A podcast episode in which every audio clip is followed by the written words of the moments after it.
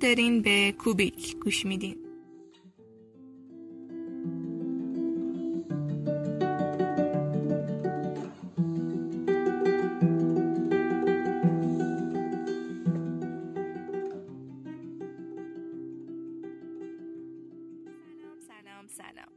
یه سال دیگه هم گذشت و تولد دو سالگی پادکستمون رسید و حالا ما به اپیزود نهم از فصل دوم رسیدیم.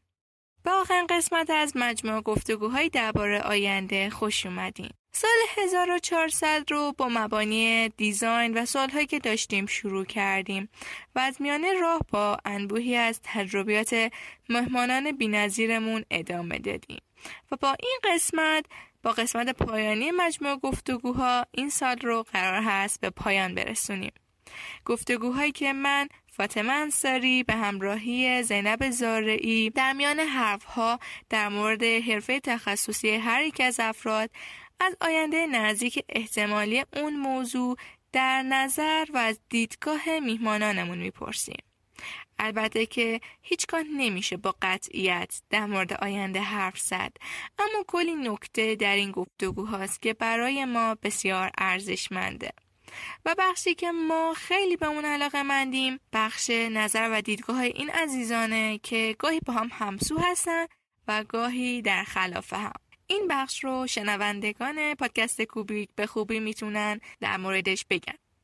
و خلاصه که قرار هست امسال رو با انرژی به پایان برسونیم و سال جدید رو با کلی برنامه و سوال شروع کنیم.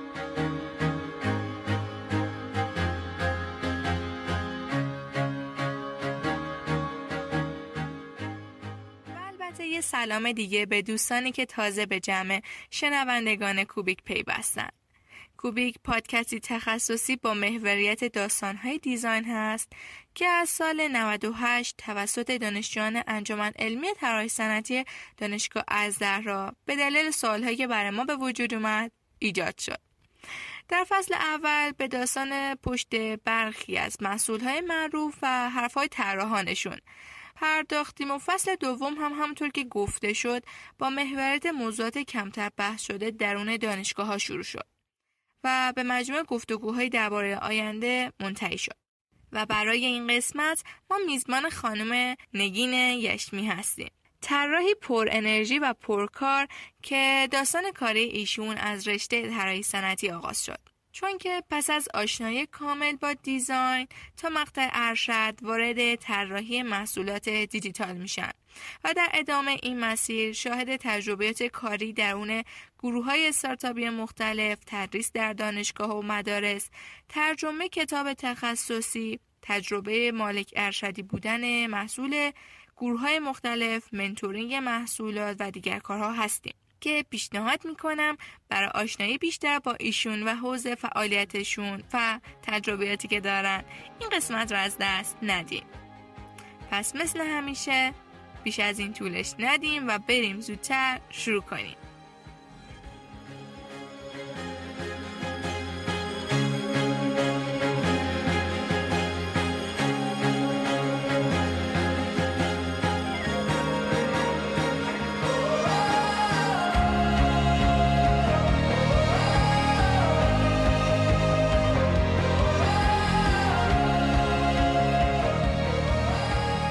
سلام. سلام.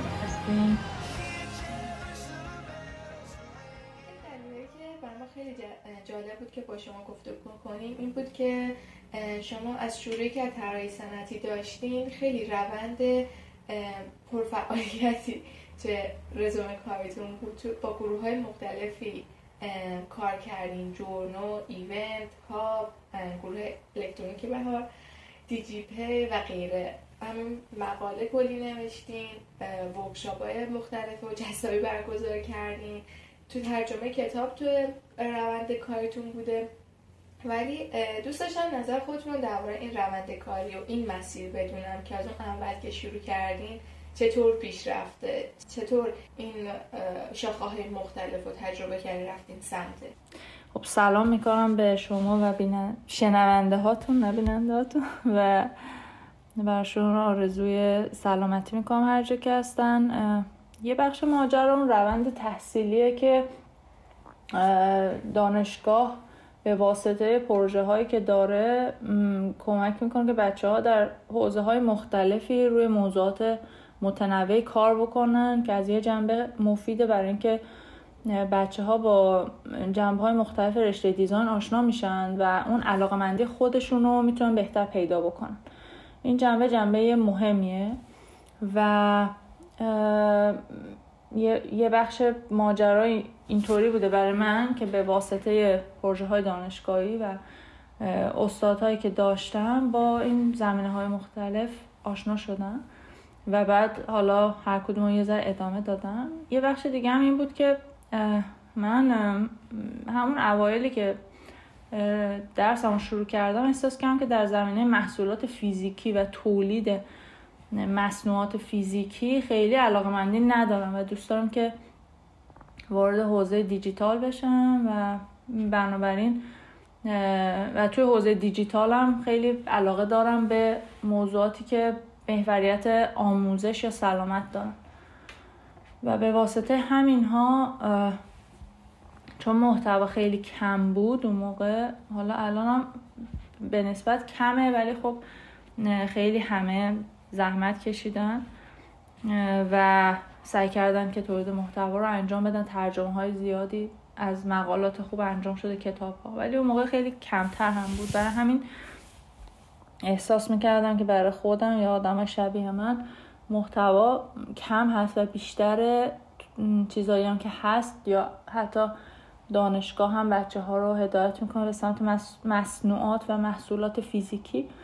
برای همین خب دیگه یه ذره به این سمت رفتم که چیزایی رو ترجمه کنم یا مقالاتی بنویسم یا ورکشاپ ها و اینهایی سعی بکنم کمک کنم به برگزارشون که بچه ها بیشتر جذب بشن به حوزه های دیجیتال و بعد مسیر خودم به عنوان یک حالا موقع کلمه UX designer هنوز اختراع نشده بود یا اگه شده بود یعنی تو market ایران خیلی معنی نداشت. برای همین من کارم به عنوان یک صرفا designer وبسایت اون موقع می‌گفتم کارم شروع کردم و بعد در زمینه product design به عنوان product designer کم کم علاقه مندی خودم رو در زمینه مدیریت محصول دیدم.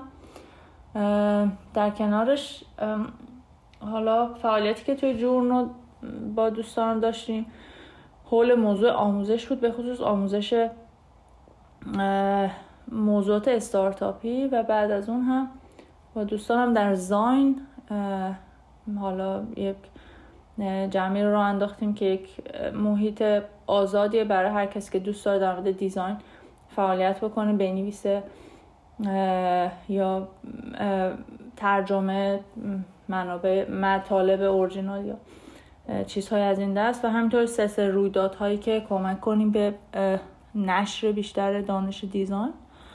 و حالا این تنوع مسیر من که خودم الزاما چیز مثبتی نمیدونمش بیشتر از این میاد. یکی تنوع محتوای آموزشی یکی هم محدود بودن دسترسی به منابع که من رو مجبور کرد که سعی بکنم کارهایی بکنم که با این محدودیت مقابله کرده باشم.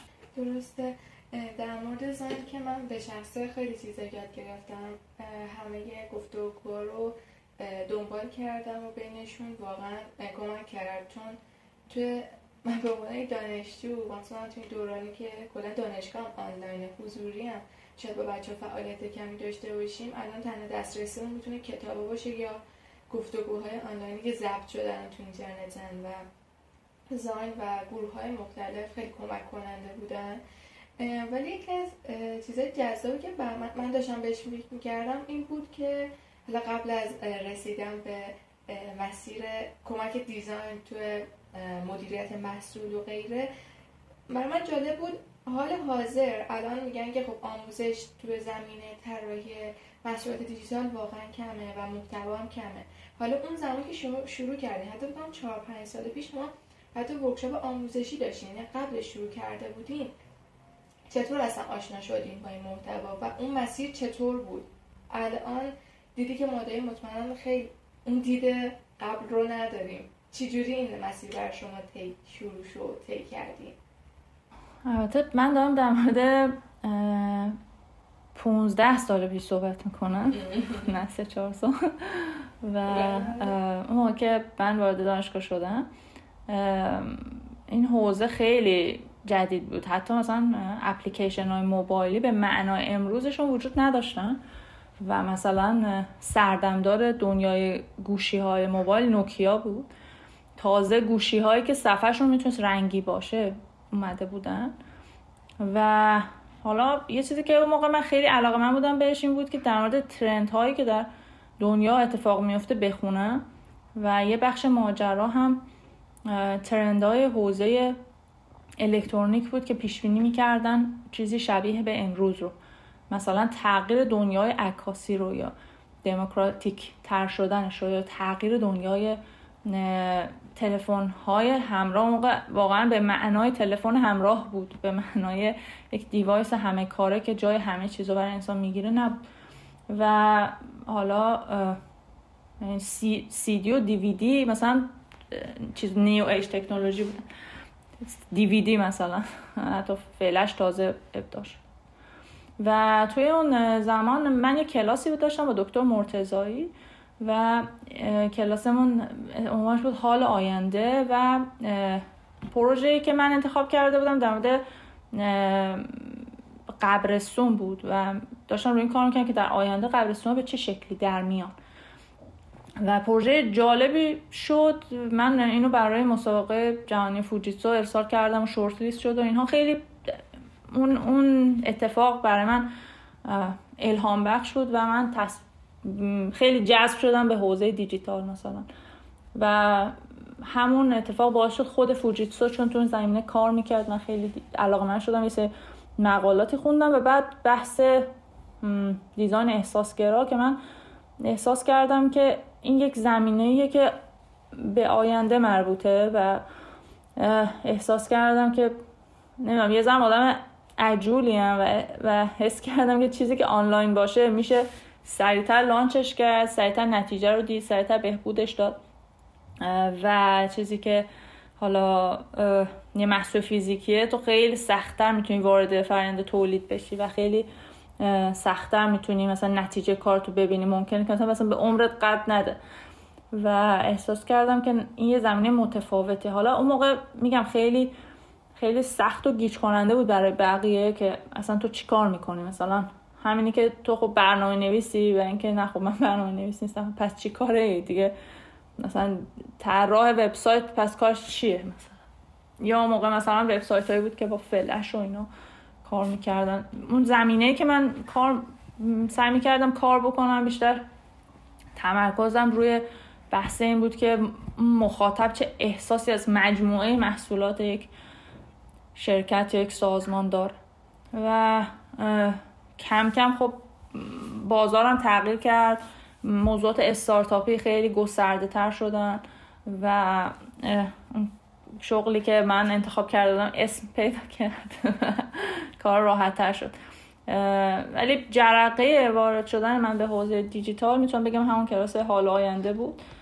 و من انگار یهو مثلا یه دری برام باز شد احساس کردم که این چشم اندازه خیلی بزرگتر از اون چیزیه که من فکر می‌کنم و خیلی نزدیکتره. بزرگیش هم چیز نیست کافی نیست. اینکه یهو ببینی که من مثلا در کمتر ده سال دیگه این یه چیز مهمی در دنیا خواهد شد و موقع مثلا ترندا این رو می‌گفتن که تا ده سال دیگه این موضوعات حتی مثلا ساعتهای هوشمندی خواهند اومد که اومد که دیزاین مثلا اون صفحه اونها چیز خیلی مهمیه و در نتیجه من فکر می‌کنم بر خودم هم جالبه گاهی این اینکه شاهد این رشد تکنولوژی بودم. یعنی من مثلا اومدن اینترنت و مثلا وجود کامپیوتر کامپیوتر خونگی سی دی مثلا اومدن سی دی رو یادمه خیلی بزرگ. و اینکه امروز مثلا شما یه فایلی رو با یه حجم خیلی زیادی به راحتی می‌تونین جابجا بکنین یا حتی همین تماس تصویری یا صوتی از راه دور که یه موقعی ساعت ها باید آدم می‌رفت توی مخابرات مینشست نوبتش بشه و بتونه مثلا چهار تا جمله با یه هزینه زیادی صحبت بکنه امروز رایگان داره انجام میشه به راحتی و بدون مشکل. و به نظرم این چیز هیجان انگیزیه و هم همینطور رشدش هیجان انگیزترش هم می‌کنه. دقیقا. من وقتی مثلا میام تاریخ رو می‌خونم میگم که من واقعا هیچ دوره رو ندیدم. حالا خیلی سنم با اینه نبود در موضوع حرف ولی اینکه ببینی نه ورود اینترنت دیدی نه دوران مثلا دات کام و سایت ساختن دیده باشی نه تلفن های همراه اولیه دیده باشی. کلا کسی که با کسی حرف بزن که این مسیر رو دیده و خیلی دیدگاه جالبی می‌تونه داشته باشه برای من خیلی جذاب بود. بعد بین گفتگوتون خیلی سوالات زیادی تو ذهن من تشکیل شد و نمی‌دونم بینشون کدوم انتخاب کنم. ولی موضوعی که برام جذاب بود این بود که گفتین بین پیش هایی که شده بود خیلیش انگار درست درآمد وقتی اون موقع قبلا فکر می‌کردیم که ممکنه بیایم روی صفحه ساعت ها رو دیزاین کنیم طراحی کنیم خیلی هوشمندتر باشه. بعد فکر کنم خب الان چه پیش میشه درباره آینده این روند این مسیر کاری؟ ببین پیش ها دو دستن یه, یه دستش از جنس پیش هایی که حالا اتفاقی که در دنیا میفته به چه صورته شما اگه همین الان برید مثلا در سایت دانشگاه های پیشرو و بخش ریسرچشون رو باز کنید می‌تونید ببینید که موضوعات ده سال آینده چی هن. حالا شاید ده سال پیش چنین کاری یه ذره مشکل بود ولی امروز اینطوریه. چرا؟ چون که این مسیر واقعا از دانشگاه میگذره. در حالا شاید توی ایران خیلی اینطوری نباشه چون پیوند دانشگاه و صنعت نتونسته اون ارزش واقعی رو به کارفرماها نمایش بده. یعنی کارفرماها کاملا متوجه ارزش پژوهش های دانشگاهی نیستند و شاید واقعا هم توی صنعت نتونه اثرگذار باشه. چرا اینکه دستگاه ها گرون قیمتن یا هزینه برن؟ هرچند به نظر من این اتفاق میفته کم کم کما اینکه مثلا آزم... حالا آزمایشگاه به معنای lab مثلا UX lab ها یا آزمایشگاه های بحث های neuroscience neuromarketing و اینا داره کم کم به وجود میاد و شرکت ها میرن سراغ متخصص ها برای پژوهش در این حوزه و می‌دونم که چند الان هست و استفاده میشه. حداقل در حوزه دیجیتال این اتفاق افتاده. شاید در حوزه صنعت حالا mass production تولید انبوه این اتفاق نیفتاده باشه کامل.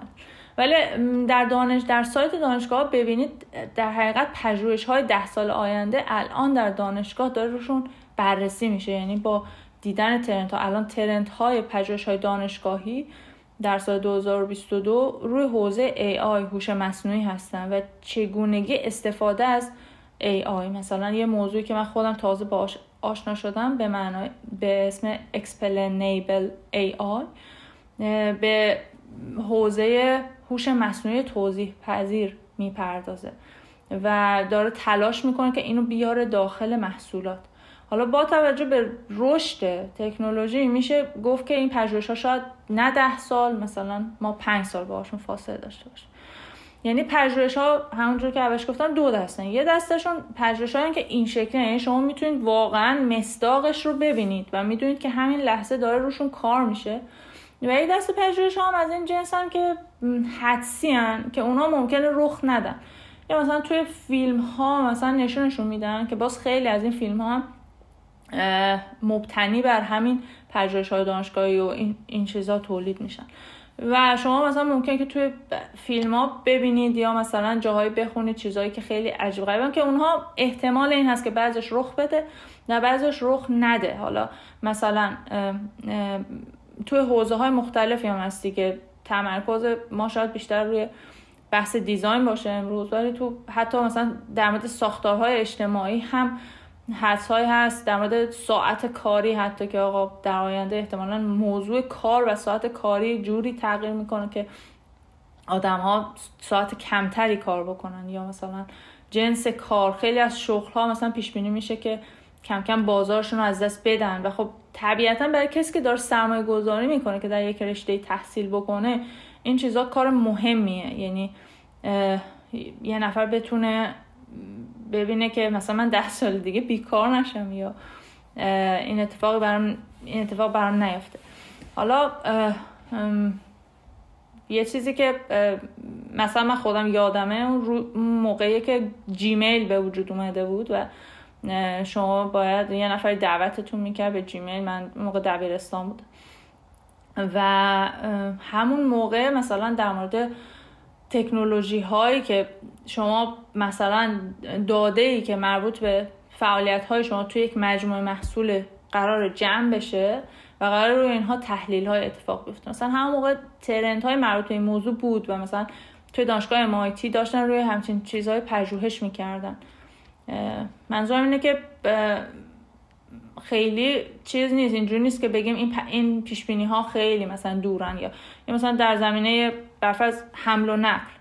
در زمینه همه چیز. می‌دونید چیزی که ما امروز داریم می‌بینیم نسبت آینده اینه که مالکیت کم کم در دنیا از بین خواهد, خواهد رفت. کمان که همین الان هم چیزهای خیلی زیادی به این شکل در اومدن. مثلا دیگه دلیلی نداره که شما مالک یک خونه باشین یا مالک یک ماشین باشین. مثلا کم کم ماشین شخصی استفادهش بیمعنا میشه یا تبدیل به کالای لوکس میشه. شما مثلا فرض کنید اگر دسترسی به خودرو عمومی خیلی زیاد بشه و خودرو هم خودران باشن.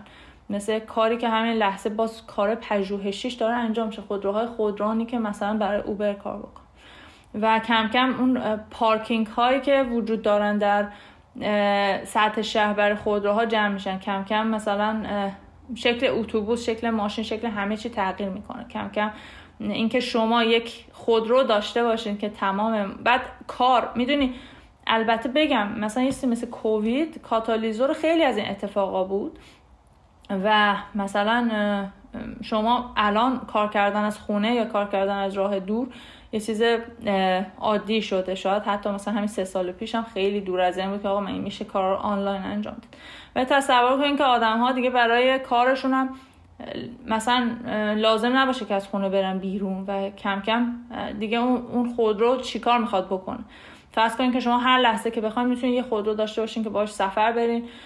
وقتی که حق اشتراک میدین. حتی مثلا من توی trend مدل های فروش و marketing گوشی های اپل مثلا می‌تونم این مدل اشتراکی رو ببینم. فرض کنید شما همین الان مثلا اگه بخواید یه گوشی اپل بخرید می‌تونید مدل قبلی رو اگر به نسبتی که خوب نگهش داشتین بدید مثلا تا سقف فکر کنم 800 یورو مثلا گوشی جدید رو بگیرین 1100 یورو. این اینم باز از اون جنس. شما انگار که سال به سال گوشی های جدید اپل رو میگه و اطلاعاتتون کجاست رو cloud. شما اصلا دیگه لازم نیست مالک یک هارد باشین برای ضبط کردنش.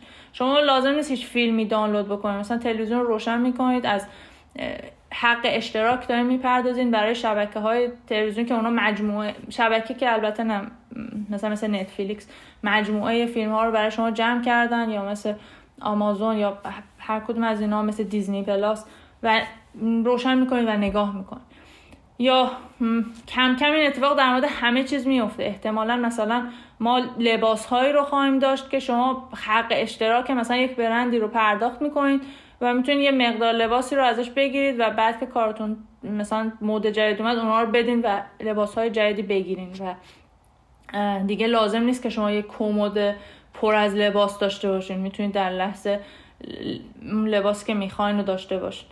و من فکر می‌کنم کم کم یه ذره آدم ها از حالت جمع کردن یا انبار کردن چیزها خارج میشن. هرچند باز پیشبینی ها میگم پیشبینی های مبتنی بر علم و پژوهش های دانشگاهی یه با پیشبینی های حوزه های دیگه فرق دارن. مثلا چیزهای دانشگاهی به سمت نگاهشون خیلی مثبته. یعنی آدم نگاهشون می‌کنه احساس می‌کنه که ده سال دیگه زندگی خیلی راحتتر و بهتر از امروزه. زندگی سلامتتر اتفاقای بهتری در همه حوزه افتاده. احتمالا ولی یه دسته پیشبینی هم هستن که خیلی تلخ و تاریکن که تکنولوژی زندگی ما رو شاید بد کرده باشه دنیا شاید رو به اتمام باشه محیط زیست خیلی نابود شده باشه و اینها. ولی من جز اون دسته خوشبینم توی این موضوع و فکر می‌کنم که راهکاری برای این موضوعات پیدا خواهد شد برای بهبود شرایط زندگی برای محیط زیست برای عدالت اجتماعی بیشتر کما اینکه امروز هر کسی مثلا می‌تونه گوشیش رو در بیاره هر آهنگی که می‌خواد پلی کنه عکس بگیره ارتباط بگیره در حالی که ده سال پیش یا 20 سال پیش اینا چیزای لوکسی بودن 20 سال پیش شما باید یه دوربین عکاسی می داشتین یه فیلم می خریدین مینداختین توش هزینه داشت بعد می‌رفتین فیلم رو چاپ می‌کردین. یه تعداد محدودی می‌تونستین مثلا عکس بگیرین ولی امروز هر کسی یه بچه یا آدم بزرگ در سرتاسر سر دنیا یا مثلا گوشی های هوشمند چیزای لوکسی بودن که هر کسی نمی‌تونست داشته باشه و امروز می‌بینین که در با بهترین تکنولوژی در قیمت های خیلی پایین در سرتاسر سر دنیا هند مثلا چین آمریکا همه جا به طور گسترده اینها دارن استفاده میشن. و بیشتر آدم ها دسترسی دارن و من فکر می‌کنم که راه چیزهای دیگه هم پیدا میشه. چون همین الان مثلا دانشمندا دارن روش کار می‌کنن روی موادی که بتونه مثلا با طبیعت همخوانی بیشتری داشته باشه. روی خودروهایی که مثلا خودروهای الکترونیک که سوخت فسیلی استفاده نکنن و تمام اینها. جالب بود. خیلی دقیقا من چند وقت پیش داشتم مسابقه از یه کارمند توی شرکت رنو خودروسازی رنو گوش می‌دادم. گفتن اگر برنامه ریزی کردن تا 2030 بهش برسن اینه که یک پلتفرمی ایجاد کنن که ماشین ها اشتراکی باشن. مثل سیستم های مثلا اجاره فیلم که آنلاین شده اینا بتونن خودها رو به این شکل به فروش برسونن. دیگه برایشون اون الکترونیکی بودن یا خودران بودن دیگه رفته کنار براشون تموم شده است. یعنی باش کنار اومدن. الان به فکر هم پلتفرم اجاره ماشینن و نکته جالبی که اشاره کردیم همین تاثیر کرونا روی پلتفرم ها و کلا کل زندگی انسان گذاشته من همیشه فکری که دارم اینه که این جداسازی و دورکاری و جدا کردن آدما شاید خب من که علمشو ندارم ولی شاید یه جایی ضربه بزنه. شاید مردم یه حرکتی بکنن که جلوی این گرفته بشه. بعد سوال من این بود که خب الان ما می‌دونیم دیجیتالی شدن دورکاری بودن تاثیرات کرونا است کرونا چه تاثیر رو استارتاپ و شغل های آینده قرار بذاره؟ چه حرفهایی تو این زمینه زده شده؟ راستش من متخصص این موضوع نیستم و چیزی که میگم نظر شخصی خودمه. من فکر می‌کنم کرونا خیلی کمک کرد به اینکه آدم ها به صورت اجباری با یک سری ها آشنا بشن. یعنی از جنس به نظرم کاتالیزور بود بیشتر چون این اتفاق میافتاد. مثلا خرید اینترنتی اتفاق میافتاد یا سفارش آنلاین سوپرمارکت یا غذا یا اینها اتفاق میافتاد. این چیزی نیست که ما می‌تونستیم متوقفش کنیم. ولی ممکن بود زمان بیشتری طول بکشه. ممکن بود که ما سالهای بیشتری داشته باشیم که بخوایم مثلا به این موضوع ها برسیم یا مردم بخوان عادت کنن به این چیزا. شما مثلا همین الان در تو ایران که شاید خیلی از این کسب و کار آنلاین دو سال پیش دو سال نیم پیش خیلی جا افتاده نبودن. الان می‌تونید ببینید که حتی آدم هایی که مثلا دیجی نیتیو نیستن در حقیقت. یعنی با تکنولوژی به دنیا نیومدن. به راحتی الان استفاده می‌کنن خدمات پزشکی آنلاین می‌گیرن غذا سفارش میدن ماشین آنلاین می‌گیرن برای حمل و نقل. یعنی کارهاشون رو می‌تونن کار بانکیشون رو مثلا یه اتفاقی که به نظرم در کسب و کارها افتاد توی موضوعات فینتکی بود. امروز دیگه کسی برای پرداخت قبض حالا اگر میره آدم های محدودی هم به خاطر مشکلات محدودی به صورت حضوری میرن و قبضشون رو پرداخت می‌کنن. پرداخت قبض خرید اینترنت خرید شارژ و اینها. خیلی سریع اتفاق افتاد. یه کارت به کارت خیلی سریع اتفاق افتاد. دیگه آدم ها دم بانک نمیرن. یا نسخه الکترونیک شاید ما خیلی باش فاصله داشتیم ولی همین کرونا چیزی بود که تسهیلش کرد و سرعت بخشید. و حتما این می‌تونه با روی خیلی چیزا تاثیر بذاره. من موافقم که حالا کرونا یک پدیده عجیبی بود برای همه دنیا و نتیجه هاش یعنی سعی بکنیم از نتیجه هاش استفاده بکنیم یا درس آموخته هاش رو ببینیم که چیا هستن یا کجا بهتر می‌تونستیم عمل بکنیم یا کجا ظرفیت هایی وجود داره برای توسعه. مثلا فکر می‌کنم حالا کسایی که خیلی سریع بودن مثل مثلا زوم زوم سه سال پیش کسی زوم رو نمیشناخت ولی الان جزء مثلا فکر کنم ده تا میلیونر دنیاست حتی. ثروتمندترین ها و این این شکار اون لحظه هاست و من فکر می‌کنم نوع شغل نوع کسب و کار نوع اصلا نگاه به نیاز مردم شاید توسط کرونا تحت تاثیر قرار گرفت. در زمینه کار و اینکه آدم ها با هم کار کنن من فکر می‌کنم این اتفاق این شکلی بیفته. من فکر می‌کنم که حالا باز این فکر منه. من فکر می‌کنم یه چیزی مثل متاورس خیلی قدرت خواهد گرفت. چیزاش از این دست. و آدم ها یک هویت دیجیتالی خواهند داشت و این دیوایس ها خیلی خیلی پیشرفت خواهند کرد. روی مثلا صنعت هولوگرام الان داره کار میشه یا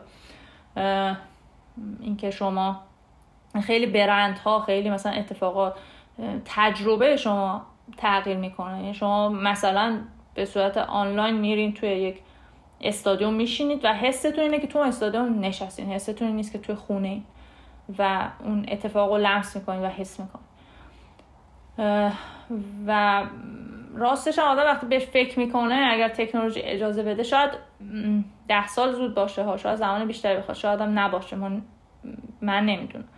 ولی بهش هم فکر می‌کنین که فضاهایی برای موضوعات اشغال بشه و تمام زندگی آدم ها بر محوریت کارها بگذره یا این چیزا یه ذره چیز میاد یه ذره عجیب میاد. بنابراین احتمالا اینا اصلاح خواهد شد. مثلا کار اینکه شما اون لحظه که پای کامپیوتری معنی نداره پیش آدم ها باشه. شاید مثلا جاهایی برای جمع شدن آدم ها درست بشه برای جلسات آدم ها درست بشه و از این دست. حالا روی کسب و کارها و استارتاپ هایی که تو ایران هستن خب ما یه موجی رو می‌تونیم ببینیم توی استارتاپ ها که بیشتر توی حوزه مخصوصا آموزش آنلاین یا پلتفرم که ارتباط رو به صورت آنلاین برقرار می‌کنن خیلی کسب و کارها اومدن و راه افتادن. ولی یه ذره ترندی که تو ایران هست و کلا رفتار کاربر ایرانی پسندش به این سمته که مجموعه محصول داشته باشه. مثلا پاساژ محصول مثل مدلی که مثلا اسنپ هست دیجی کالا هست. مثلا یه, یه اپ نصب کنه یه سخی عالم خدمات بگیر بنابراین شاید کم کم این الگو جا بیفته و حالا بحثایی که آموزش آنلاین توش حتی حتی الان چیزهایی وارد این موضوع شدن. مثلا پلتفرم نمایش فیلمه که بخش مثلا آموزش هم داره و گروه محصولاتن که حالا محصولات میدن. و کلا هم یه ذره استارتاپ های کوچیک الگوش رو ایران اینطوریه که رشد که می‌کنن استارتاپ های بزرگ اونا رو می‌خرن و اضافه میشن به مجموعه محصول. باز اینم حالا میشه حد زد که ممکنه خدمات از این دست اضافه بشه به خیلی از محصولات. خب حال من سوالم بپرسم. اینجا بین صحبت که به وجود اومد و اینکه یکی از داشتیم می‌گفتیم که سازمان ها خب از وقتی که حالا کرونا اومده یه سری تغییرات به وجود اومده توی سازمان. پس صد درصد دیگه فکر می‌کنم یه سری مشکلاتی که قبلا سازمان ها داشتن یا الان ندارن یا بهش اضافه شده. هم بعد داشتین توضیح میدین که خب مثلا یه سری پرابلمایی دارن که میان پیش شما که شما مثلا اونها رو براشون برطرف بکنید. حالا که کرونا اومده می‌تونیم برام توضیح بدین که دقیقا این مشکل با چه تغییری به وجود اومده یا نه؟ بعضی چیزا واقعا همیشه ثابته بعضی چیزا نه. تغییر کرده یا حذف شده. روش هایی که مثلا شما استفاده می‌کنین برای اینکه بخواید اون مشکل رو توی سازمان ها حلشون بکنی چه تاثیر توش به وجود اومده؟ اینو خیلی دوست داشتیم برام توضیح بدیم راستش رونده که تغییر نکرده یعنی رونده به همون شکل در وردن نیازهای ها و نیازهای ها هم شاید همچنان تقریبا به شکل قدیمه. ممکنه که درخواست های مختلفی داشته باشن ولی در کلیت نیازمندی یا رفتار کاربرا اتفاق متفاوتی از قبل نیفتاده. فقط یه ذره گشودگیشون نسبت به استفاده از خدمات دیجیتال تغییر کرده. یعنی کسی هم که حالا دنبال توسعه محصولات جدیده یحتمل حالا دنبال اینه که یه چیزی تولید بکنه که آدم ها برای مدت طولانی تری بخوانش مثلا. حالا بعضی هم هستن که تولید می‌کنن و یه حجمی رو میفروشن و کافیشونه مثلا. احتمالا ما سال دیگه انقدری متقاضی ماسک مثلا کرونا نداشته باشیم. یا ماسک انقدری چیزی نباشه که آدم بخوان مثلا هی به صورتشون داشته باشن. یا چیزایی از این دست. ولی حوزه هایی که آدم ها در مجموع ممکنه که احساس نیازمندی بکنن و لازم داشته باشن حوزه های مشخصیه. مثلا حوزه سلامت یه چیزیه که آدم ها همیشه درگیرش بودن. حالا کرونا ممکنه خدمتگیری آنلاین در حوزه سلامت و سرعت بخشیده باشه. مثلا اینکه آدما مثلا بخوان ببینن کجاها واکسن فلان هست برن آنلاین چک بکنن یا یا از یه دکتری مشورت آنلاین بگیرن یا آنلاین یه خدمت پزشکی مثل گرفتن دارو یا یه نفر مثلا بیاد سرم بزن کار رو انجام بدن.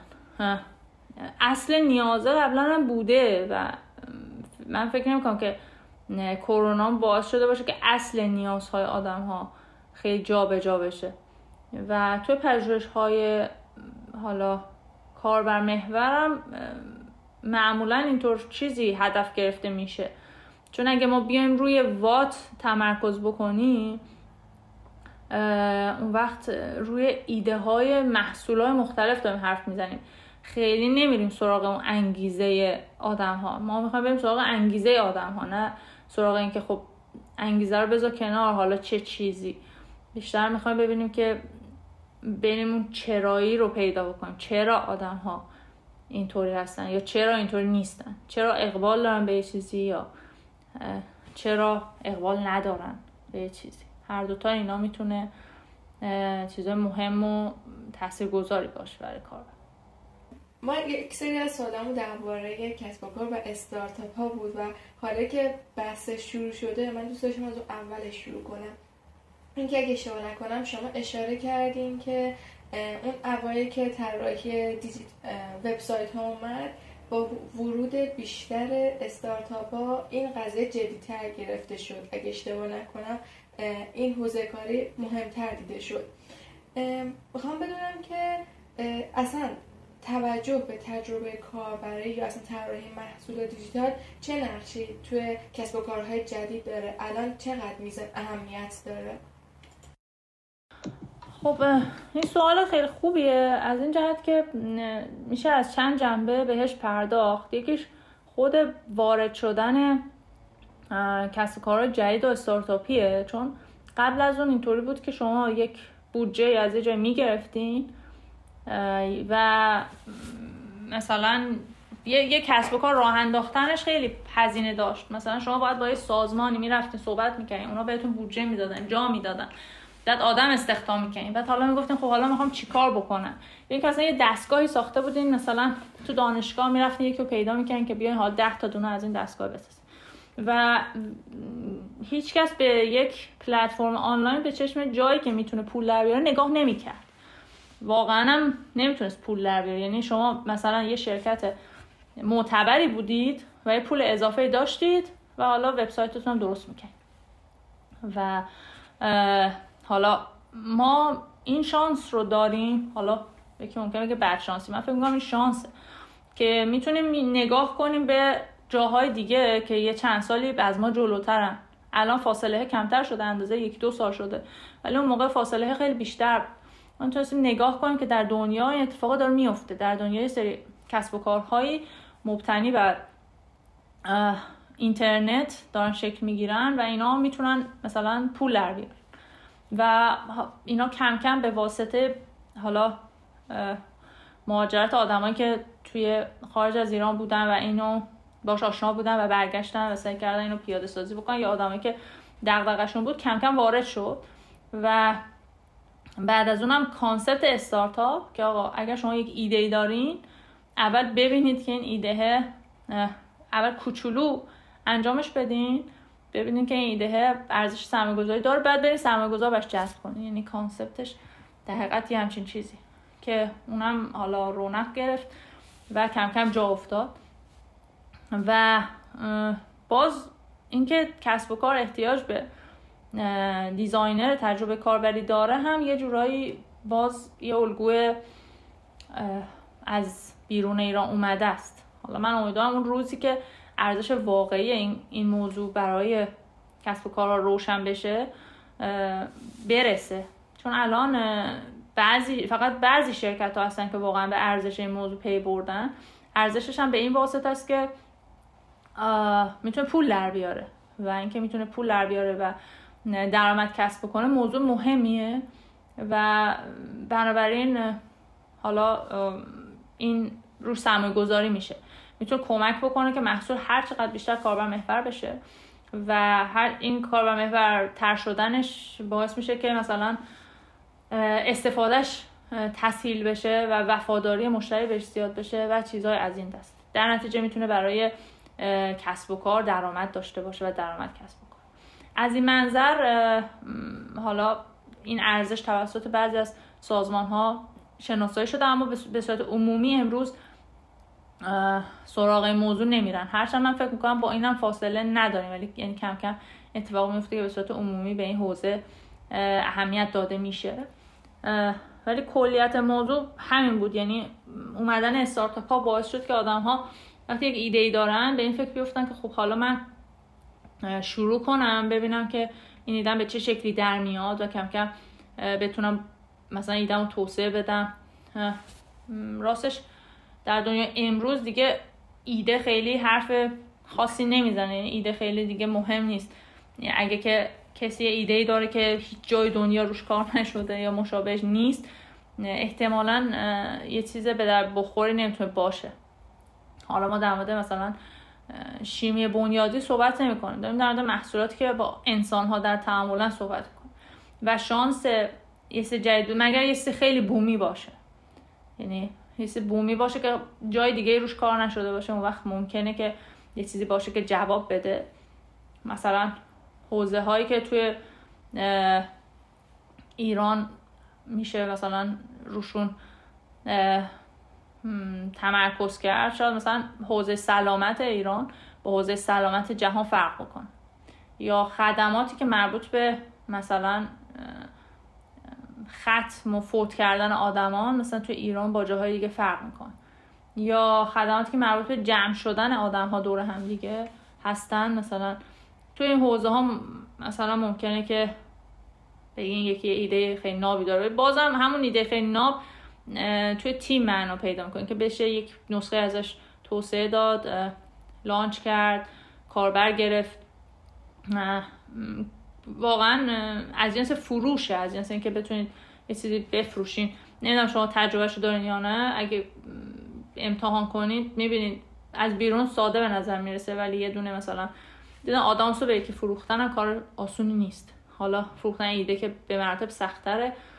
و مشتری جذب کردن از اون سختتر نگه داشتن مشتری برگشتن مشتری به محصول. و وقتی که دیزاین تجربه کاربری مثلا می‌تونه کمک کنه به همچین چیزی در نتیجه سازمان ترجیح میدن که همچین کسی رو داشته باشن توی سازمانشون یه چیزی این لابلا بگم چون که در مورد ترند های آینده صحبت شد یه وبسایتی هست innovation.io این معمولا ترند ها رو داره و یه چیزی داره به اسم راهنمای پیشبینی راهبردی و نوآوری که آدم می‌تونن دانلود بکنن و یکی از جاهای معتبریه که برای همه ترند هست خیلی عالی. حتما هم خودمون استفاده می‌کنیم هم برای دوستان به اشتراک می‌ذاریم. ما یکی از سوالایی که بچه ها گفته بودن بپرسیم این بود که خب الان تو بین جوان ها هم خیلی علاقه زیادی برای تشکیل گروه های خصوصی یا استارتاپ و کسب و کارهای کوچیک به وجود اومده. و سوال بچه بود که بپرسیم به نظر شما اولین کارهایی که برای شروع استارتاپ باید انجام بشه باید به چه صورت بشه چه مراحلی داره؟ خودتون اشاره کردین. الان دیگه واقعا اون ایده شاید کار اصلی نباشه. اصلا راه اندازی با اینجوری بپرسم که راه اندازی استارتاپ موفق چه مراحلی داره؟ چجوری طی میشه؟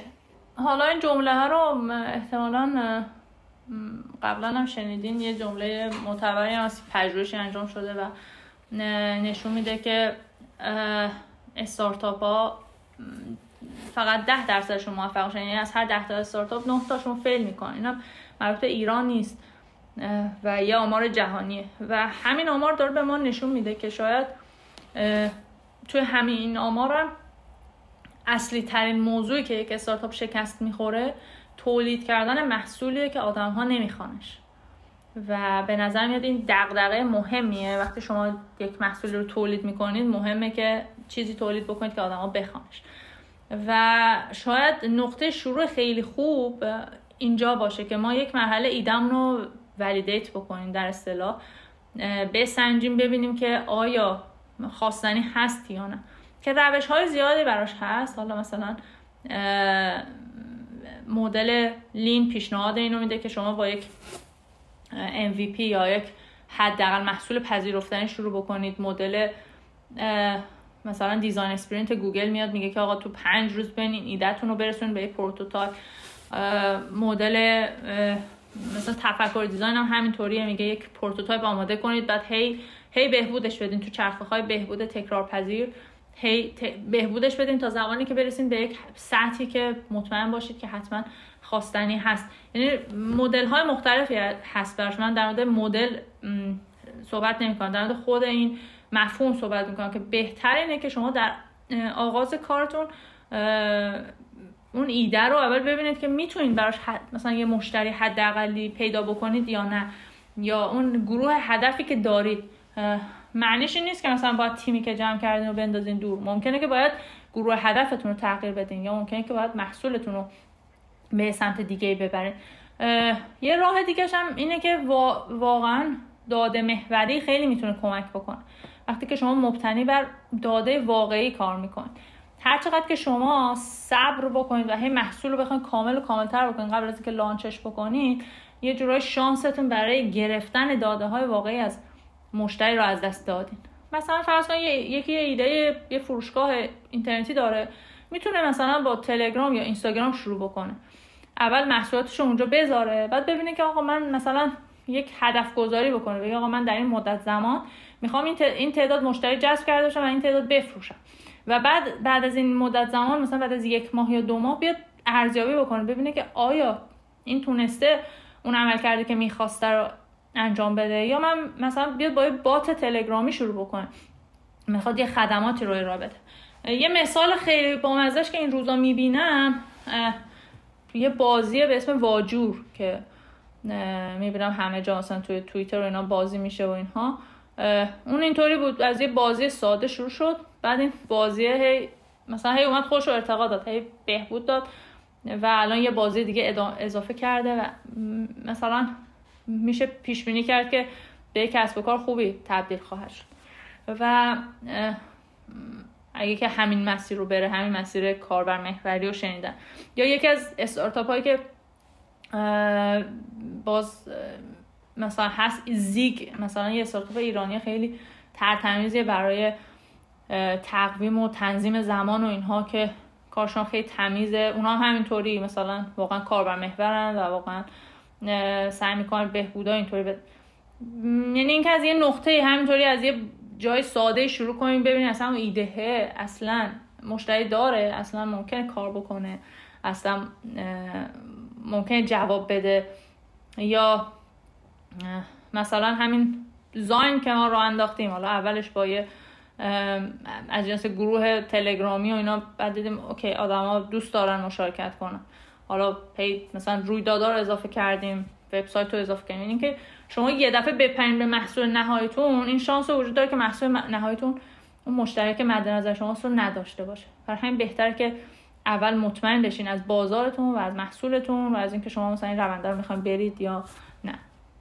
خیلی نکته مهمی بود. و گاهی خود فراموش میشه بچه ها مخصوصا وقتی مثلا سنشون پایین باشه به این فکر می‌کنن که چیز بزرگ رو از همون اول ران کنیم بهتر کنه من دقیقا یادم نیست اینو کجا شنیده بودم. اینکه می‌گفتن اول شما اونو معرفی کنیم به بقیه بعد این فرصت به وجود میاد که با استفاده از داده هایی که از افراد می‌گیریم پرسونایی که ایجاد میشه از طریق همون کاری که شما شروع کردیم شما می‌تونید اونو بهبود ببخشید و بزرگترش کنید. آره این نکته مهمیه یعنی حالا اونایی که میگن آقا در ایدتون باش که صحبت نکنی من فکر می‌کنم که چرا اتفاقا وقتی با آدم صحبت می‌کنی می‌تونی از اونا راهنمایی بگیری. اینکه من یه ایده ای دارم مال افسانه های 20 سال پیش بود و من رفتم جشنواره خوارزمی یعنی یه چیز یه چرخه معیوبی که یه دانش آموزی بره یه چیز عجیب غریبی همه بهش دست بزنن و مثلا یه چیزی چاپ کنن بهش بدن بزنن دیوار خونه. اتفاقی امروز میفته اینه که دو, دو تا تیم خفن با یک ایده مشابه نمی‌تونن یه محصول مشابه لانچ بکنن. یعنی ممکن یکیشون بتره کنه بازار رو یکی حتی یه دو تا محصول که یه کار انجام میدن یکیشون خیلی زشته یکیشون خیلی خوشگل می‌بینی زشته داره جواب می‌گیره. یعنی الزاماً اون اون چیزه اون چیزی که داره مثلا برای کاربر ارزش آفرینی می‌کنه اون چیزی نیست که ما فکر می‌کنیم که داره ارزش آفرینی می‌کنه. این جمله معروف که آقا designer user نیست همینه که آقا من فکر می‌کنم خوبه یا من founder یه چیزی هم فکر می‌کنم خوبه یا من فکر می‌کنم که عالیه مثلا خانواده هم برام دست می‌زنن. ولی توی بازار کسی اونو نمی‌خواد. و چرا اونو نمی‌خواد؟ هم و همه این خواستنه رو ما نمی‌تونیم از طریق مثلا پژوهش های قبل از launch انجام بدیم. یعنی از جنس design research نیستن. میشه ها ولی خیلی پرهزینه است. یا اینکه شما مثلا یه داده گرون قیمتی رو باید بخرین. ولی برای استارتاپ ها این معنی داره که یک یک نسخه اولیه MVP یعنی حداقل محصول پذیرفتنی یا بعضی میگن MVP مثلا حداقل تجربه پذیرفتنی. حالا لانچ بکنید یه وقتی از محصول شما جوریه که شما لازم همراهش حداقل اکوسیستم پذیرفتنی رو هم لانچ بکنید یعنی محصول شما توی یک اکوسیستمی معنا پیدا می‌کنه. یعنی شما لازمه که اونو بسازین. مثلا یه چیز مربوط تبادله شما باید این ور مبادله رو هم بسازین که این تبادله بتونه شکل بگیره. و این یک مسیر یک طرفه یک محصول یک طرفه نیست. یک چیز چند وجهی. خلاصه اینکه واقعا محصول به محصول یا موضوع به موضوع فرق می‌کنه. شما مثلا فرض کنید با میگین من مثلا پرسونا این محصولم مثلا نوجوانا بعد میان لانچ می‌کنیم می‌بینین که آها به جز نو... نوجوانا پرسونا من هستن ولی پول اینو پدر مادرها میدن. پس من یه پرسونای پدر مادرها هم دارم. حالا من اتفاقا آخرین رویداد زاین در مورد پرسونا بود و حالا فکر می‌کنم که شنونداتون اگه علاقه من باشن می‌تونن از طریق یوتیوب زاین ببینن بخش زیادی از ویدیو رویداد رو. و به همین نکته هم اشاره شد که شما اون کسی که پول رو پرداخت می‌کنه ممکنه با اون کسی که داره محصول استفاده می‌کنه فرق بکنه. و حتی ممکنه شما روی این دو تا پرسونال کار بکنید محصولتون لاش بکنید و ببینید که مثلا گروه مثلا سالمندا به این بیشتر علاقه مندن. بعد وقت اصلا محصولتون رو تغییر بدین به اون گروه. پس دو سه تا چیزه که حالا خیلی جاها اینجوری تیتری می نویسن یک یک founder باید اینطوری باشه. نه فکر که بعضش واقعا درسته. یکیش همین بحث تحمل ابهامه. نه فقط در مورد یک founder در مورد یک designer.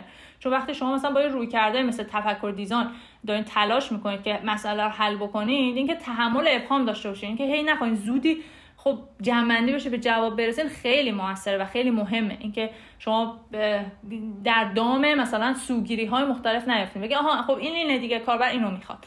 نه من باید من دارم سعی می‌کنم به کاربر نزدیک باشم هیچ جواب یک یا دو این نیست. یک TED Talk ی است که برای من خیلی الهام بخش بوده در مورد مال مالکوم گلدول در مورد سس های اسپاگتیه و در مورد صحبت می‌کنه که آقا ما یه سس اسپاگتی نداریم ما سس های اسپاگتی برای آدم های مختلف داریم و تجربه کاربر هم اینطوری یعنی یک محصول ثابت ممکنه با تجربه های مختلفی ارائه بشه به مشتری و ممکن مشتری های مختلفی داشته باشه. این خیلی مهمه که شما بتونید ابهام رو در خودتون تحمل ابهام رو در خودتون پرورش بدید و بتونید مقابله کنید با اینکه آقا من فوری می‌خوام به جواب برسم. فوری می‌خوام به فرمول سس برسم که برای همه جهان جواب بده. این این نیست. دوم اینکه مثلا یه یه نفر یه designer اینو بدونه که آقا من باید یه نقطه شروع کنم و حالا هر چقدر بخوام یه جزئیات بهش بدم هی بخوام بزرگش کنم شکستم رو بزرگ کردم. چون که باز این سوگیری میشم که آقا من برای هزینه کردم. اون بحث مثلا فیل سفیده. آقا من برای این هزینه کردم پس من باید این کسب و کارم نگه دارم. نمی‌تونه kill کنه در اصطلاح این کسب و کار بیاره پایین. نمی‌تونه کرکره رو بکشه پایین. چون خیلی براش هزینه کرد. ولی مثلا در اگه یه page اینستاگرام باشه آقا خب جواب نداد. من میبندمش. یا اصلا نمیبندمش. باشه به حال خودش. ولی فرض کن یه وبسایت کلی کد زده شده کلی کلی هزینه شده. سرمایه گذار مثلا جذب شده اینا ولی نمیچرخ وقت خاموش کردن همچین محصول خیلی سخت میشه. من فکر این این دو تا جنبه کمک می‌کنه به کسایی که می‌خوان یه استارتاپی راه بندازن که اول خودشون بدونن حالا مثل مدل Lean خودشون بدونن ارزش پیشنهادی یکتاشون چیه آقا من مثلا چی اینو بدونن که مثلا UX خوب در اصطلاح تجربه کاربر خوب نمی‌تونه ارزش پیشنهادی باشه. این جزئی از محصوله. چون تجربه اتفاق میفته. اگه شما تجربه رو خوب کنید محصولتون بهتر شده. ولی ارزش پیشنهادیتون نیست. ارزش پیشنهادی چیزیه که بقیه کسب و کارها باش فاصله دارن. ارزش پیشنهادی چیزیه که آدم ها میگن که آها من این رو به این ترجیح میدم. به خاطر این ارزش پیشنهادی. و اگه اون ارزش پیشنهادی از بین بره میشه میشه گفت که کلا محصول هوا میشه دیگه. یعنی آدما دیگه حاضر نیستن که براش انرژی بذارن یا حاضر نیستن که هزینه کنن براش. بین حرفاتون یه سوالی که بر من به وجود اومد شما اومدین از تکنیک های مختلفی که ما تو design یاد میگیم و تفکر design گرفته Lean Agile Sprint همشون من همیشه سوال برام به وجود میاد که واقعا تو استارتاپا این تکنیک ها چقدر برای تمامی عوامل ارزش داره واقعا چقدر ازش استفاده میشه؟ حالا ممکنه تو بعضی از استارتاپایی که واقعا کاربر براشون مهمه خیلی بیشتر استفاده شه ولی همیشه برام خود اصلا اون چیزی که ما یاد می‌گیریم توی دانشگاه تو کتاب ها توی کارگاه هایی که خیلی زیاد تشکیل میشه واقعا توی واقعیت چه فرقی داره؟ توی کار با چه نکاتی اصلا گفته نمیشه به ما موقع آموزش اینجور تکنیک ها در مورد دانشگاه من خیلی ساله که فارغ تحصیل شدم و حالا دانشگاه تدریس می‌کردم ولی خیلی ساله هست که تدریس نکردم. برای همین شاید اطلاعاتم update نباشه و نتونم قضاوت خوبی داشته باشم. یه نکته که فکر می‌کنم آدم ها لازمه در مورد دانشگاه بدونن اینه که دانشگاه الزاما جای آموزشی نیست جای شبکه سازیه یعنی شما وقتی که وارد دانشگاه میشین یه بخش زیادی از تمرکزتون باید بزنید روی شبکه‌ای که می‌سازین. و این شبکه هم دیگه دست خودتونه که چجوری میسازینش. مثلا اگر شما می‌خواین برین توی حوزه های دیجیتال کار بکنید خیلی خیلی خوبه که مثلا برید با بچه های دانشگاه کامپیوتر مثلا شبکتون بسازین با بچه های هوش مصنوعی با استادا سعی کنید توی پژوهش های مشترک باشین. سعی کنید که مثلا از دانشگاه های دیگه آدم رو بشناسین چون یک دانشجو یک هویت عمومی هم داره یک کردیت عمومی هم داره که آقا من دانشجو هم و در دانشجو هم و در حال پژوهشم. یعنی ممکنه در مهمترین سازمان ها در ایران و جهان به روی یک دانشجو که مثلا سن زیادی هم نداره باز بشه در حالی که برای یه آدمی که مثلا رئیس یه شرکتی اون دره باز نباشه. یه دانشجو می‌تونه مثلا با عنوان دانشجو بودنش در خیلی زمینه ها پژوهش بکنه که یک سازمانی مثلا باید کلی هزینه بکنه که اون اطلاعات رو در اختیارش بذارن.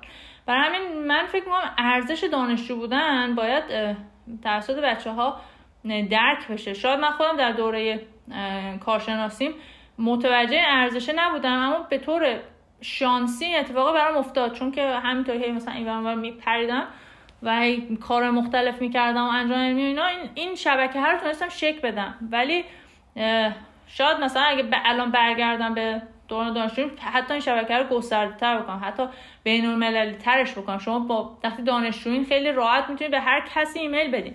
هر, هر کسی در هر جای دنیا هر استادی پژوهش های یک استادی رو بخونین بهش ایمیل بدین میگه آقا من فلان سوال از پژوهش شما دارم. فلان درخواست از شما دارم. من حتی یادم مثلا دوستانم کسی ایمیل داده بود به نویسنده اون کتاب براش پست کرد. کتابش رو براش پست کرده بود رایگانی. این اتفاقی میفته و من خودم توی دوره تحصیلیم خیلی پیش اومده بود که ایمیل داده بودم حتی الان هم خیلی پیش میاد که مثلا توی لینکدین آدم رو پیدا می‌کنم ازشون سوال می‌پرسم میگم آقا مثلا من به همچین مشکل خوردم. مثلا راهکار شما چیه؟ و آدم جواب میدن. برای همین ارزش اصلی دانشگاه به نظر من اون شبکه هست. هم شما با کسای هم رشته خودتون با علاقمندی مشترک خودتون آشنا میشین.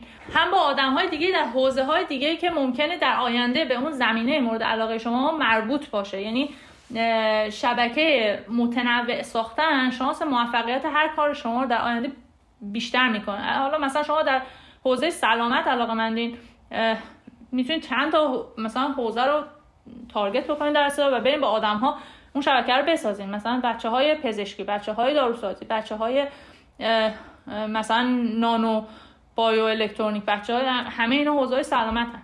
و ارزش دانشگاه به نظر من اینه و برای همینه که در دنیا هم آدما تلاش می‌کنن برن تو دانشگاه هایی که مثلا چندین تو چندین حوزه خفنن. چون اونجا امکان ساختن این شبکه براشون بیشتر فراهمه و این نکته مهمی. این یه این یه جنبه ماجرا. حالا راستش شاید مثلا ده سال پیش اینکه آقا استاد ما اینجور و اونجور معنیدار بود. ولی امروز بهترین کلاس های آموزشی روی یوتیوب یا خود وبسایت مثلا دانشگاه استنفورد بیشتر کلاسش هست. دوره های آموزشی هست. شما حتی مدرک هم می‌تونید بگیم مثلا کورسرا دوره تجربه کاربری گوگل. شما می‌تونید مدرک گوگل رو بگیرید و حتی بعضی از اینها امکاناتی رو دارن برای دانشجوها و شما می‌تونید ایمیل بزنید. همین کورسرا مثلا. ایمیل بزنید بگم من نمی‌تونم پولشو بدم و رایگان بگذرم. و همین فکر می‌کنم اون مانع دیگه الان برداشته شده. کاری که آدما می‌تونن بکنن. حتی مثلا یه موقعی که شما زبانتون بد بود مانع بود. الان همه بیشتر فایل هم زیرنویس دارن. شما می‌تونید زیرنویس رو کپی کنید تا بندازید توی Google Translate و به لطف هوش مصنوعی و کمک آدم هایی که به سواد این هوش مصنوعی کمک کردن. امروز Google Translate می‌تونه مثلا تا 70 درصد متن کامل ترجمه بکنه و ترجمه خوب بکنه. و یعنی دیگه حتی اون زبانه هم مانع زبان هم برداشته شد و من نظرم اینه آره تو هر جایی ضعفایی هست نقاط قوتی هست من تصورم اینه که دانشگاه یک جاییه که برای شبکه سازی باید ازش استفاده بشه و آدما باید هوشیار باشن نسبت به این. باید شبکهشون رو تقویت بکنن. الان همه استارتاپ های دنیا رو نگاه کنین باز دوباره لفظ همه رو گفتم. خیلی از این استارتاپ ها فاندرها رو نگاه کنین اینا مثلا تو کالج با هم آشنا شدن تو دانشگاه با هم آشنا شدن تو مدرسه با هم آشنا شدن. یعنی شبکه داره کار خودش رو می‌کنه و شما نمی‌تونید به شبکه بی تفاوت باشین. حالا فکر کتاب موفقیت ساز ها بود. مثلا نه فرمول کتاب فرمول. که در مورد همین صحبت میگه که آقا اون چیزی فرمول موفقیت یه بخش شبکه است. یعنی شما وقتی یک چیزی رو یک ایده رو توی شبکه درستش ارائه می‌کنید شانس موفقیتش میره بالا. برای همین توصیه من اینه که حالا این خیلی سخته که آدم وقتی که 18 سالشه بگه آقا من می‌خوام در آینده چی کار بشم. واقعا کار سخته. به خصوص اون فشاری که مثلا یه مثل کنکور داره و دبیرستان داره و بعد آدم حس می‌کنه یه رشته های خاصی باید بره و اینها. ولی می‌تونه با همه شبکه بسازه که بعدا ببینه که می‌خواد چیکار کنه. یعنی سعی بکنه آدم های زیادی رو بشناسه ارتباط بگیره جاهای زیادی بره و هی مهارتاش رو توسعه بده. من فکر می‌کنم استفاده درست از دانشگاه چه این استفاده که یا نمرات خوب بگیره. باز من خودم برام مهم بود ولی می‌دونم که این مثلا برای آدمایی که می‌خوان مثلا تحصیلاتشون رو ادامه بدن در خارج از ایران یا کار کنن و نمرات درسی هم مهمه این شبکه هم مهمه. بالاخره بودن توی پروژه های مختلف توی مقاله های مختلف پژوهش های مختلف و اینا کمک می‌کنه به اینکه این فراینده بهتر اتفاق بیفته.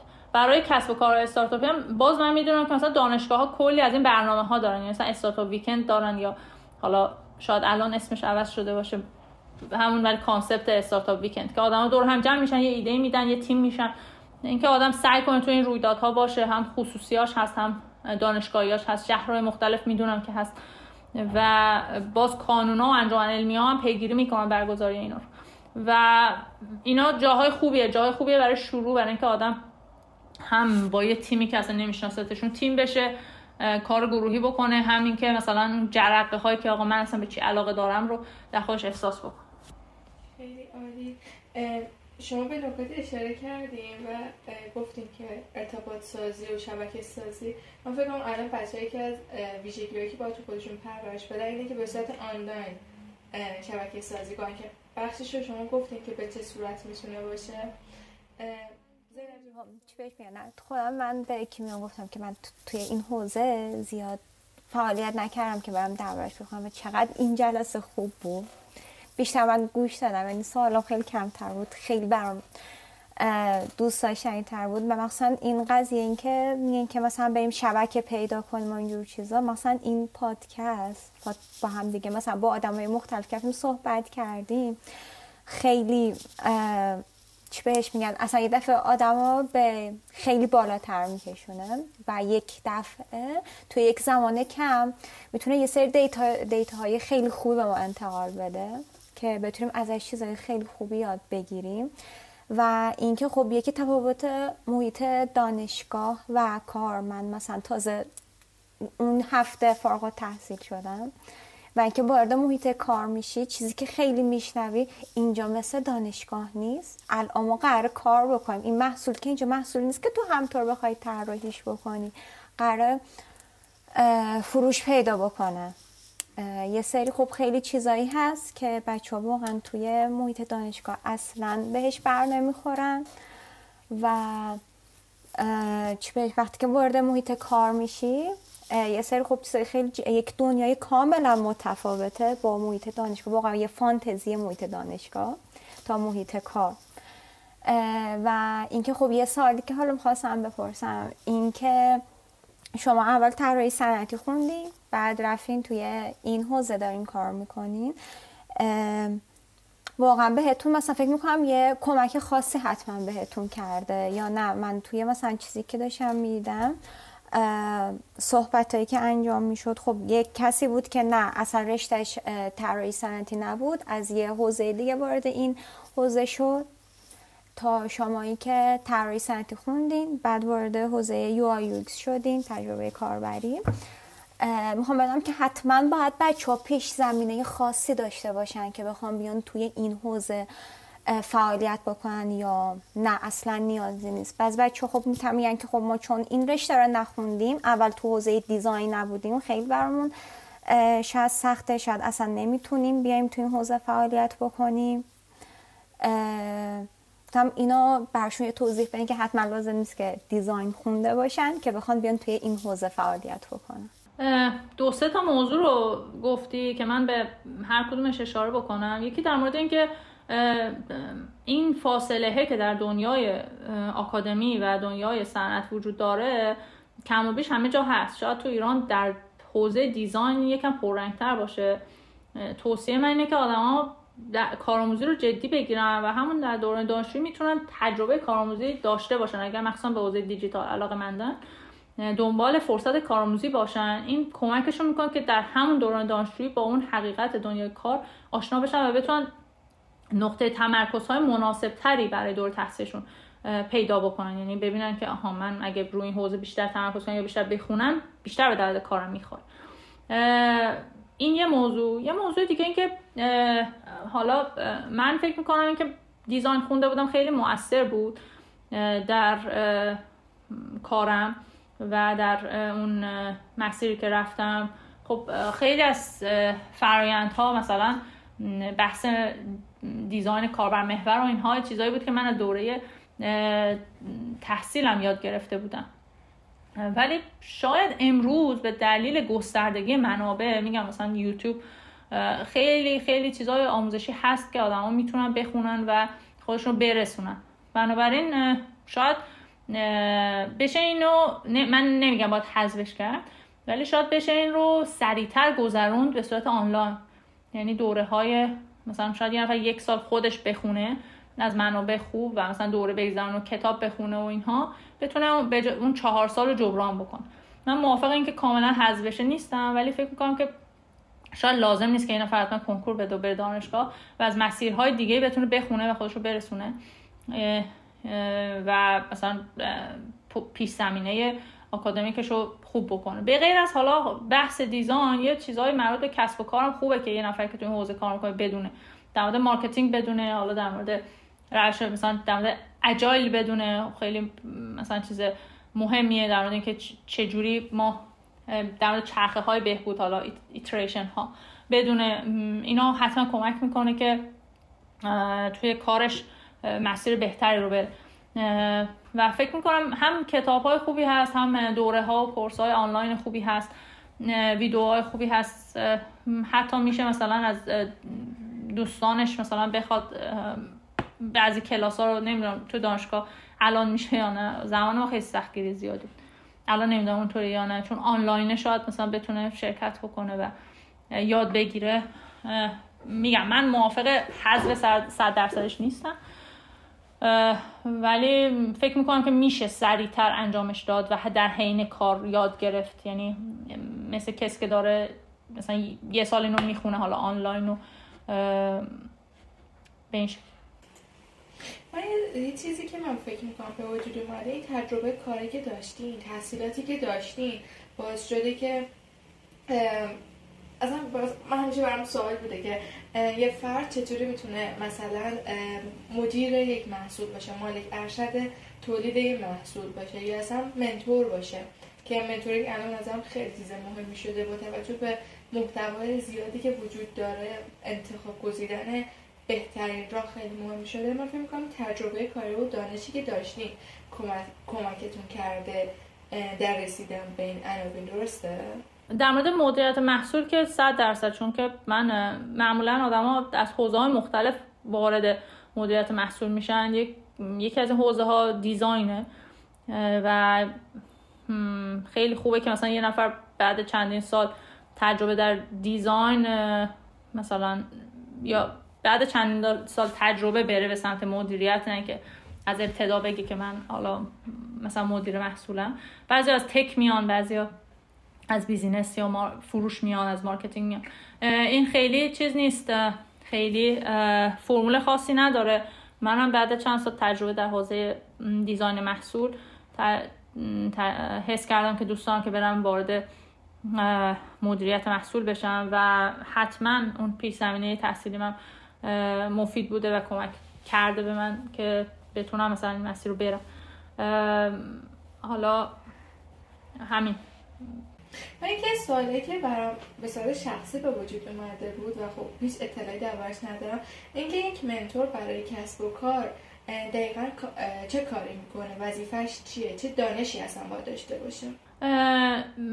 نگاه به منتور باز از اون چیزهایی که یه ذره تو ایران فرق داره با یه ذره تو دنیا ولی اصل کار که منتور می‌کنه همون کاری که مثلا یه مرشد اصلا همون معادلش هم همون کلمه مرشد. نگاه که یه نفر میره وردست اون یک, یک کار رو یاد می‌گیره. از این جنسه. یعنی مثلا من به یک بحرانی در محصولم خوردم. از یک منتور کمک می‌گیرم که این بحرانه رو حل بکنم. این با مثلا مربیگری در حقیقت با کوچینگ فرق داره. چون کوچ داره کمک می‌کنه به توانمند شدن یه آدم برای اینکه خودش مسئله حل بکنه. یه منتور ولی نه یه منتور اون مسیر رو رفته و اون راهکارهایی که بلده رو داره منتقل می‌کنه به اون شخص. مثلا میگه که آقا من قبلا این مسیر رو رفتم این مسیر رو اینجا توسعه دادم. یا شبیه اینو رفتم. یا مثلا آدم رو می‌شناسم که می‌تونن به تو کمک کنم بنابراین این بسته به سوالی که داریم ممکن منتور ما فرق بکنه. منتور مثلا مثل معلم نیست که مثلا همه چی رو به ما همه چی رو بلد باشه یا همه چی رو به ما آموزش بده. ممکنه ما برای کسب و کارمون منتورهای مختلفی داشته باشیم. ممکنه که مثلا من سعی می‌کنم که فقط کمک mentor ی محصولی بدم به آدم ها سعی می‌کنم که همیشه اینطوری بوده. یعنی ممکنه که آدم ها نیازمندی دیگه مثلا توی فروش داشته باشن. تخصص من نیست. مثلا قیمت گذاری pricing در حقیقت خودش یه تخصص لازمه که شما مثلا با یه mentor ی که تو اون زمینه متخصصه صحبت بکنید. خیلی عالی توضیح خیلی خوب بود درباره منتورینگ واضح تر شد برای من. من حدودا سوالام تموم شده. سوال اساسی؟ کردیم صحبت بکنم که خیلی امروز چیزی یاد گرفتم. با اینکه حالا بینش هم هی پریدم رفتم ولی خیلی خوب بود. خواهش می‌کنم. آره. دغدغه داشتم که به درد نخوره چون چیز خاصی. اینشون از مسئولیت پذیری شما داره و خیلی مهمه واقعا. واقعا آدم احساس انرژی می‌کنه که می‌بینه بقیه هم دغدغه هایی دارن انقدر پیش رفتن اقدام کردن. تغییرهای بزرگی ایجاد بکنه. برای همین فکر می‌کنم کارتون حتما خیلی خوبه و براتون آرزو موفقیت می‌کنم و امیدوارم که هر روز بیشتر و بهتر از دیروز به اون چیزی که می‌خواین نزدیک